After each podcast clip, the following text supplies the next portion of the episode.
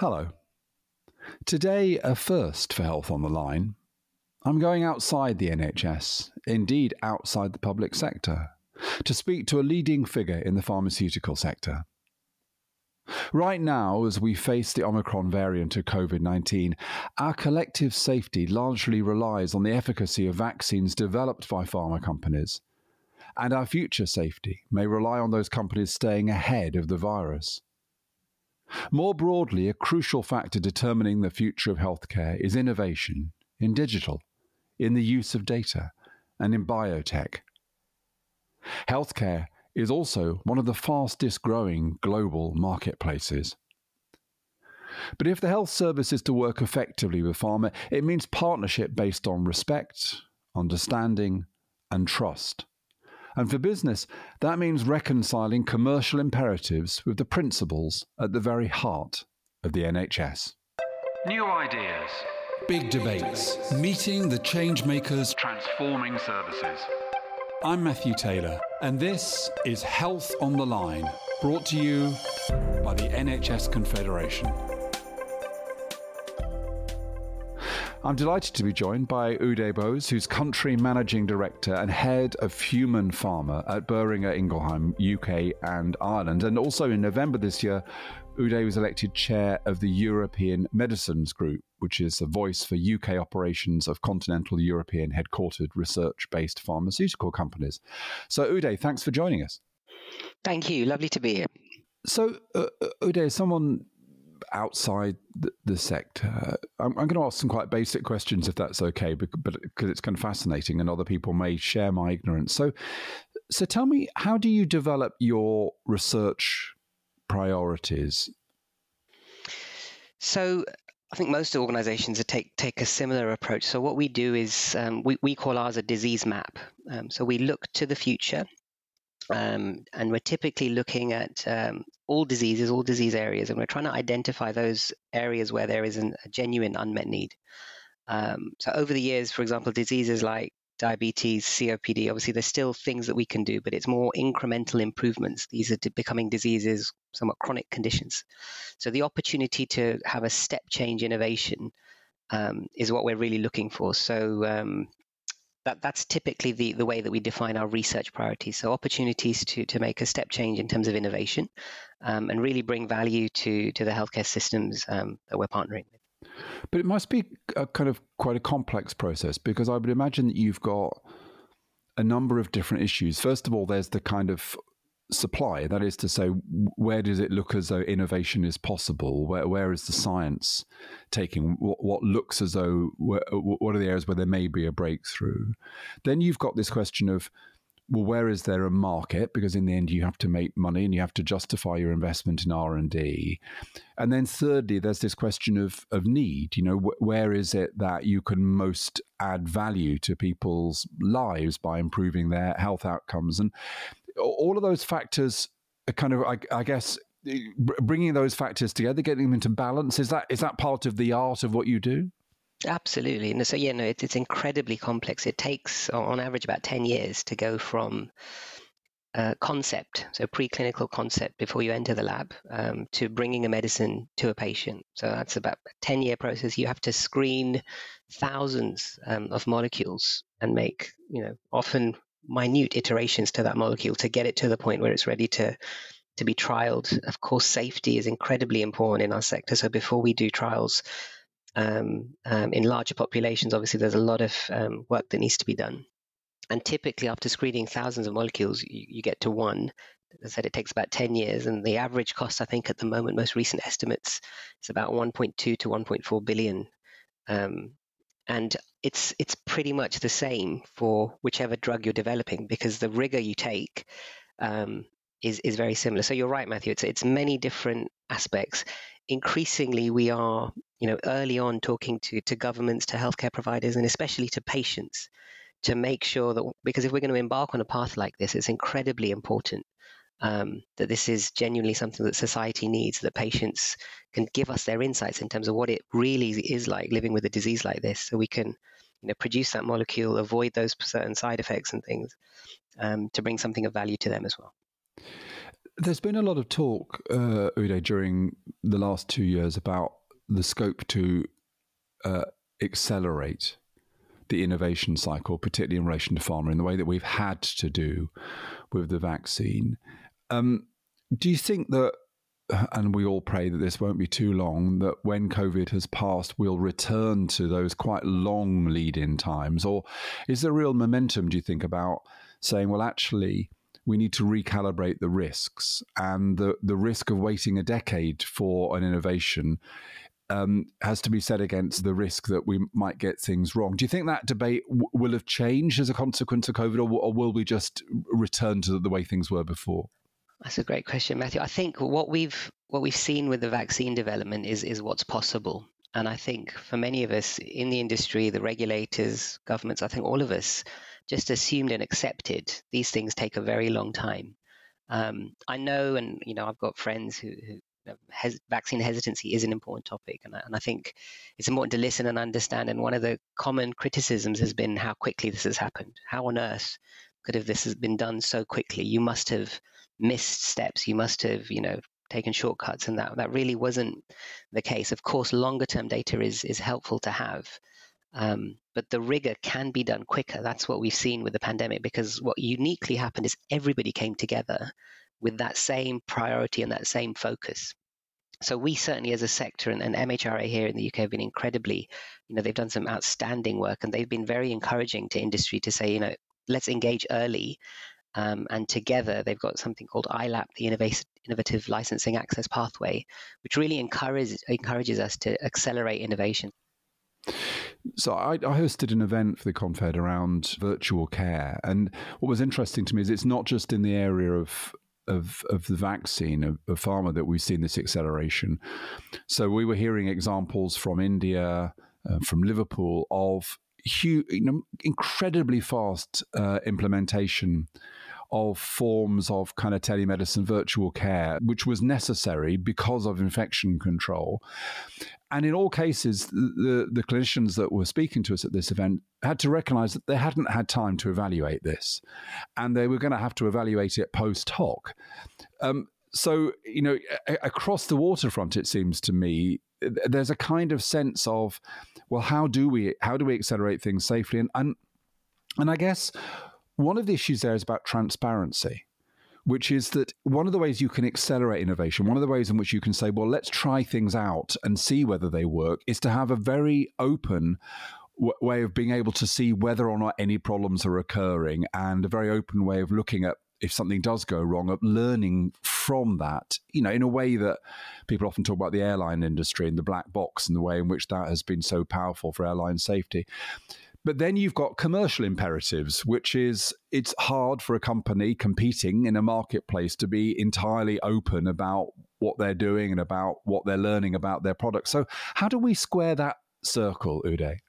So you know, you touched on digital earlier, and this is this is one of the most exciting areas I think in terms of drug development, which is you know the use of artificial intelligence to to almost institutionalize that learning. Because you're absolutely right. I think we're all guilty sometimes of reinventing things or not looking back um, to make sure we take those learnings. And, and in, in the area of drug development, where, as I said, it takes it does take quite some time, the opportunity to use data and, and machine learning to really predict um, potential pathways, predict, predict outcomes, um, means that I think we, we're getting much better um, in terms of using technology and science to, to accelerate innovation. So I think that rigor must must be maintained. And you know, we were talking earlier about um, you know the safety of medicine. So you know we have it's called yellow card. The MHRA runs the program. Any side effect um, that you experience on a product um, has to be reported. We should report it as a society. We should report these things because this database is live and it's actively accessing information. And any signals that are picked up by the regulator, by the independent regulator, um, are incredibly important and action is taken upon that. So there are safety rails in place um, to protect patients, to protect society.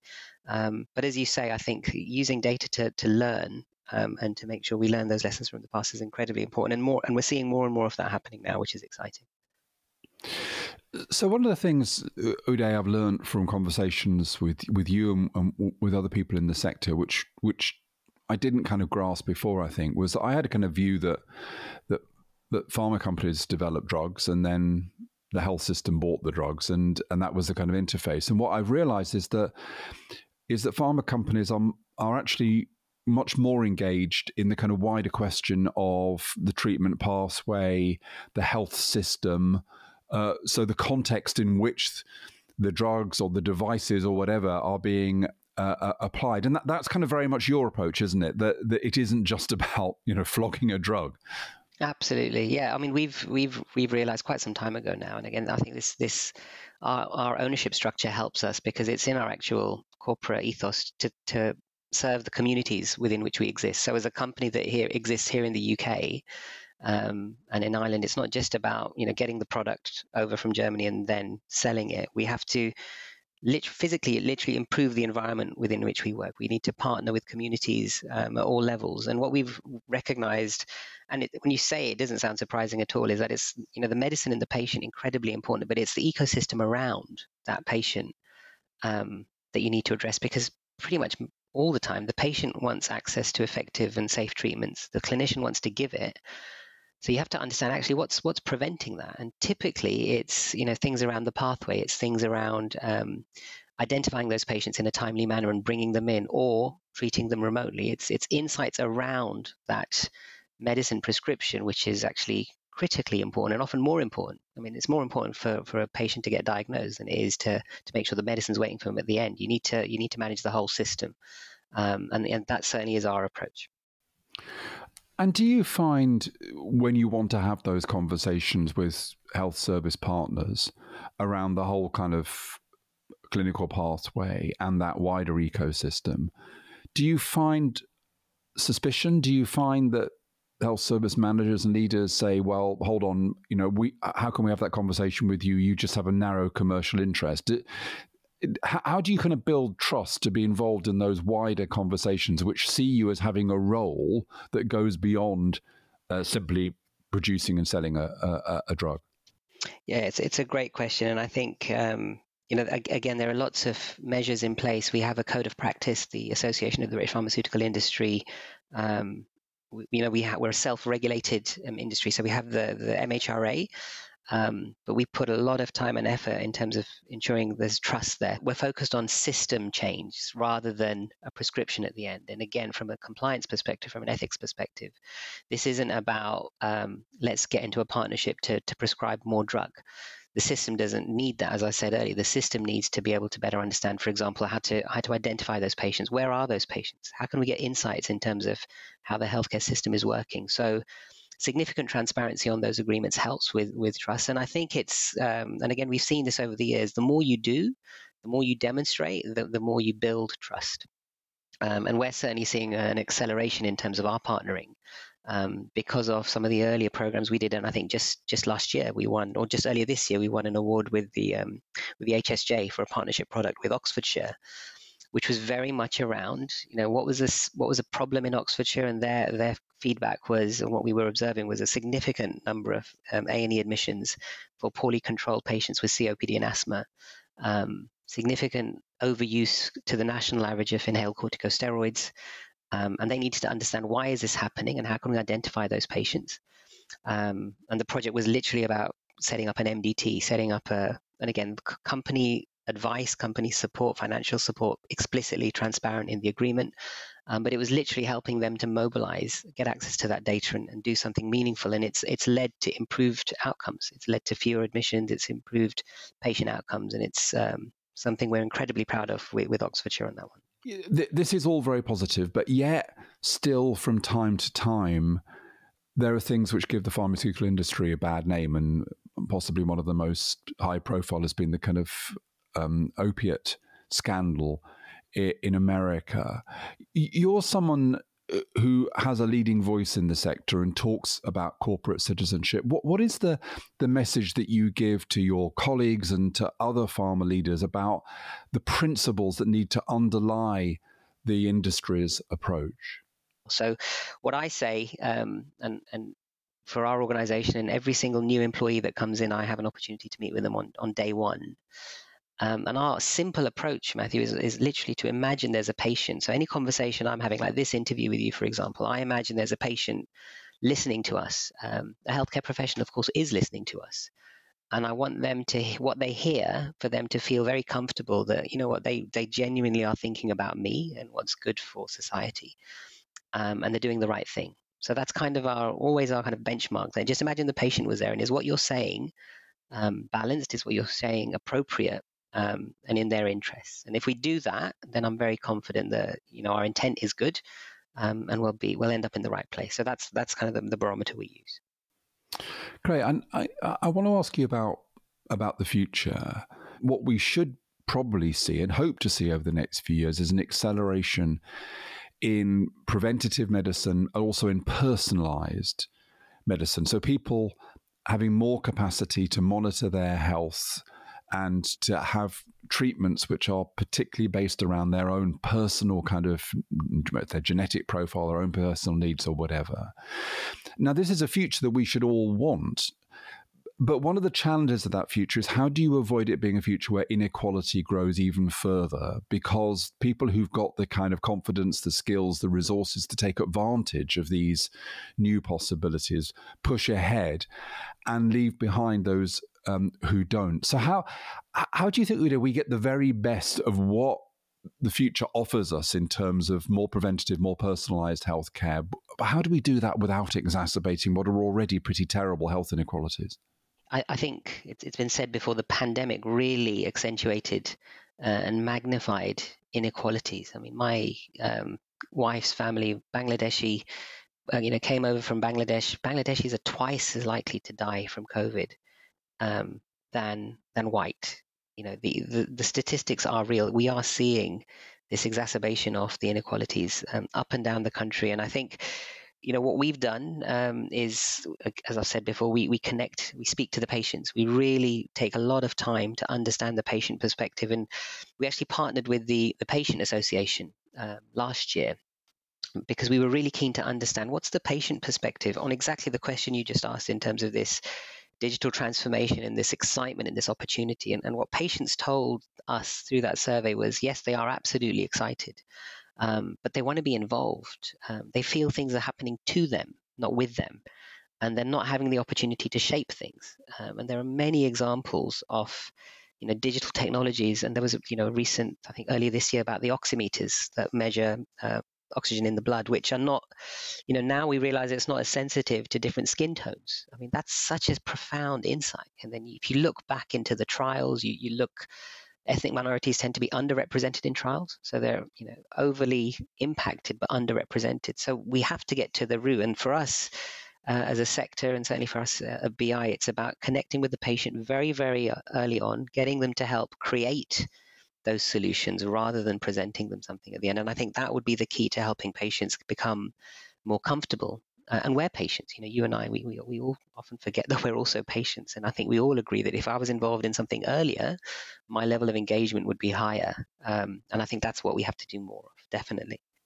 Yeah, and indeed, it was the Confed's own Race and Health Observatory which which raised some of those questions around the oximeters and, and the, the the, the oximetry and, and, and, its differential kind of um, efficacy for for different groups. So really, really important.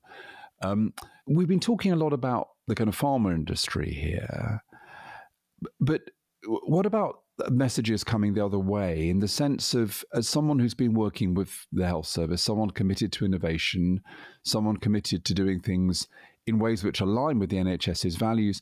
What do you think are the ways that the NHS needs to change if it's going to become better at innovation? As I said, so I've been born and raised here in the UK, and I, am you know, I'm so proud. You know, there's so much pressure, especially right now. I mean, the incredible pressure the NHS is under, and I think they do an incredible job. Um, and I, I certainly have that comfort that the NHS is there for me, and it's something that I think we as a society hold very, very precious. But I, I think it's equally true um, that opportunities to be more efficient um, need need to be need to be taken up. I mean, I'm as I say, I'm a patient. My mum's a patient. You know, calling up to get an appointment, uh, appointments being cancelled. There, there is work to be done. And I think you, you, touched on it right at the beginning of this conversation, Matthew, about collaboration and partnership, because these are areas where we can, we need to work together to help each other. Um, and I think you know, digital and data. There's so much excitement around this, and again, we, we did some work with innovators a, a while ago. So innovators on the front line of the NHS, and um, through a, through a partnership project we're doing with ORCHA, um, we did a survey with them to understand, you know, how are you finding um, getting innovation into the front line? And this was the biggest topic that they had. You know, the, we did a, a, Digital Pioneers Fellowship program with Digital Health London. Uh, we published the report, which is available, which basically said innovators did not know how to navigate the NHS with their good ideas. How, how on earth do you get a good idea to the patient? Um, so it, it's a complex system. So the, the, guide that we produced in collaboration with the AHSNs and at that time NHSX really helps provide support for that navigation piece.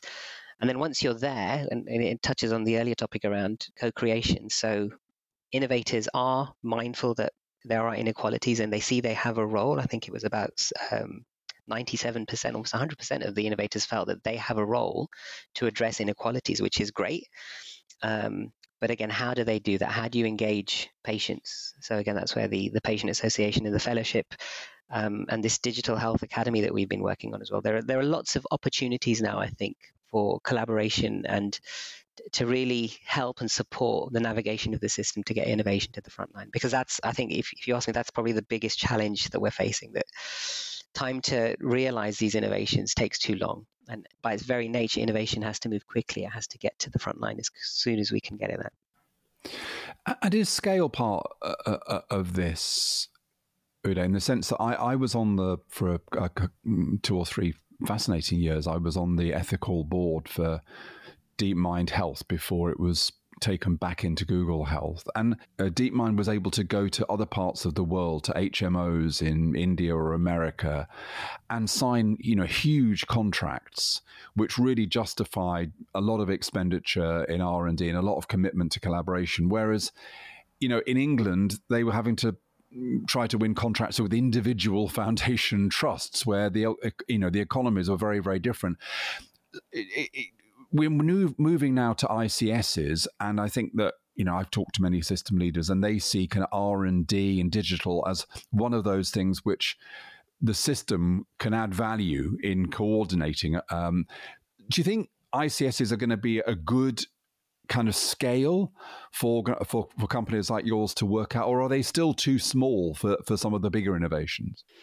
No, I, th- I think it's um, for us. ICS is the, the, closer we can get to the communities, the better. And I think the, the, the promise, and from what I've seen in the, in the health and social care bill, I think the opportunity is absolutely there. We do a lot of work, for example, with with Health Innovation Manchester up in the north, which, as you know, Manchester is a devolved healthcare system, and it's it's certainly more joined up um, and it's a great place to, to, to innovate, to test innovation, because I think we need that. And it's, again, one of your earlier questions in terms of trust and how do you build that trust? I think it's by, you know, working in a pilot situation to be able to test ideas. And so I, I honestly, I do, I'm quite excited about the ICSs and think partnering is going to be a, a good opportunity. The, the challenge, if I'm honest, from my perspective, and I think from a sector perspective, is um, inconsistency. If, if every single ICS takes a different approach to, to simple, what, what should be simple things like contracting, for example, that's going to be really difficult um, because the contracting can take up to a year, which, as, as I said earlier, innovation won't last that long. That idea isn't relevant in a year.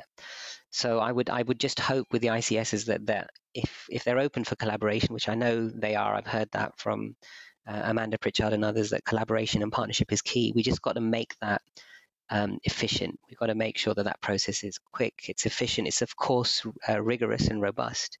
Um, but that that certainly for me would be a KPI I would apply. Partnership's great to say it, but to realize it, you got to have the right mindset and the right approach um, to accelerate innovation. And then finally, it's one of the cliches, isn't it, about technology innovation that we tend to overestimate the change that will happen in the next year and underestimate the change that will happen over the next 10 years. So, look into your crystal ball, Uday. T- tell me what you think is going to be different about the health service in 2031? And is it what people think is going to be different, or, or, or do you have a your own distinctive view of how things are going to be? Yes, it's a difficult one, and we, we, we do this a lot. We're always trying to look look ahead and trying to make sure that we're future proof and future ready. I think, you know, how, how society, how the world's reacted to, to COVID is going to is going to leave a lasting impression on all of us, I think. And you, and you see this, you know, playing out in terms of the vaccination campaign and the kind of faith people are putting in the vaccination campaign. And we all are hopeful, but we're also getting to a point where we're realizing we have to live we have to live with this pandemic and i think this experience will i think will last for people uh, and i think own, taking more ownership of their healthcare um, is definitely going to be a, a, big feature of the future i think it's going to be less of being told this is what you need and more of this is what I believe I need. I've done the research. I've got access to my own data.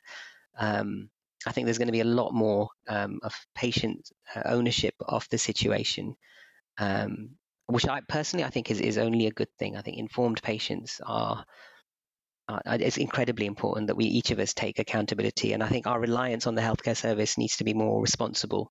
Um, and as I said earlier, I'm a big fan of the NHS, but I do think we as a society often need to be more empathetic, I think, to the healthcare system. And so I would hope greater empathy, greater ownership of our health, um, and of course, greater transparency so that, you know, patients and, and physicians and all of us can make more informed decisions. Yeah, no, I, I agree. And I, I think that the immediate challenge, Uday, is that we have seen this acceleration in the application of uh, of new um, vaccines. We've seen the acceleration in virtual care. We've seen the acceleration in in telemedicine, uh, uh, um, hospital at home, a whole variety of ways. We've moved more quickly, but yet we have a service that is completely exhausted and going through the toughest winter. And somehow we've got to not lose the momentum that we've built up in terms of innovation and change, uh, but uh, but be realistic about the fact that you know when we come out of this virus, as we hope all hope we will, or come out of the kind of worst stages of it, people are going to be very battered and bruised, and I think that that that kind of trying to sustain optimism is is is really very very important in the period that we're we're coming into. Well, Uday, it's been really fantastic talking to you. Thank you so much for joining me. Thank you. Take care. You've been listening to Health on the Line from the NHS Confederation. Visit nhsconfed.org for more information about us and to register for events and webinars that delve deeper into the issues explored in this podcast. And save the date for NHS Confed Expo, the premier event in the health and care calendar taking place on the 15th and 16th of June 2022 in Liverpool.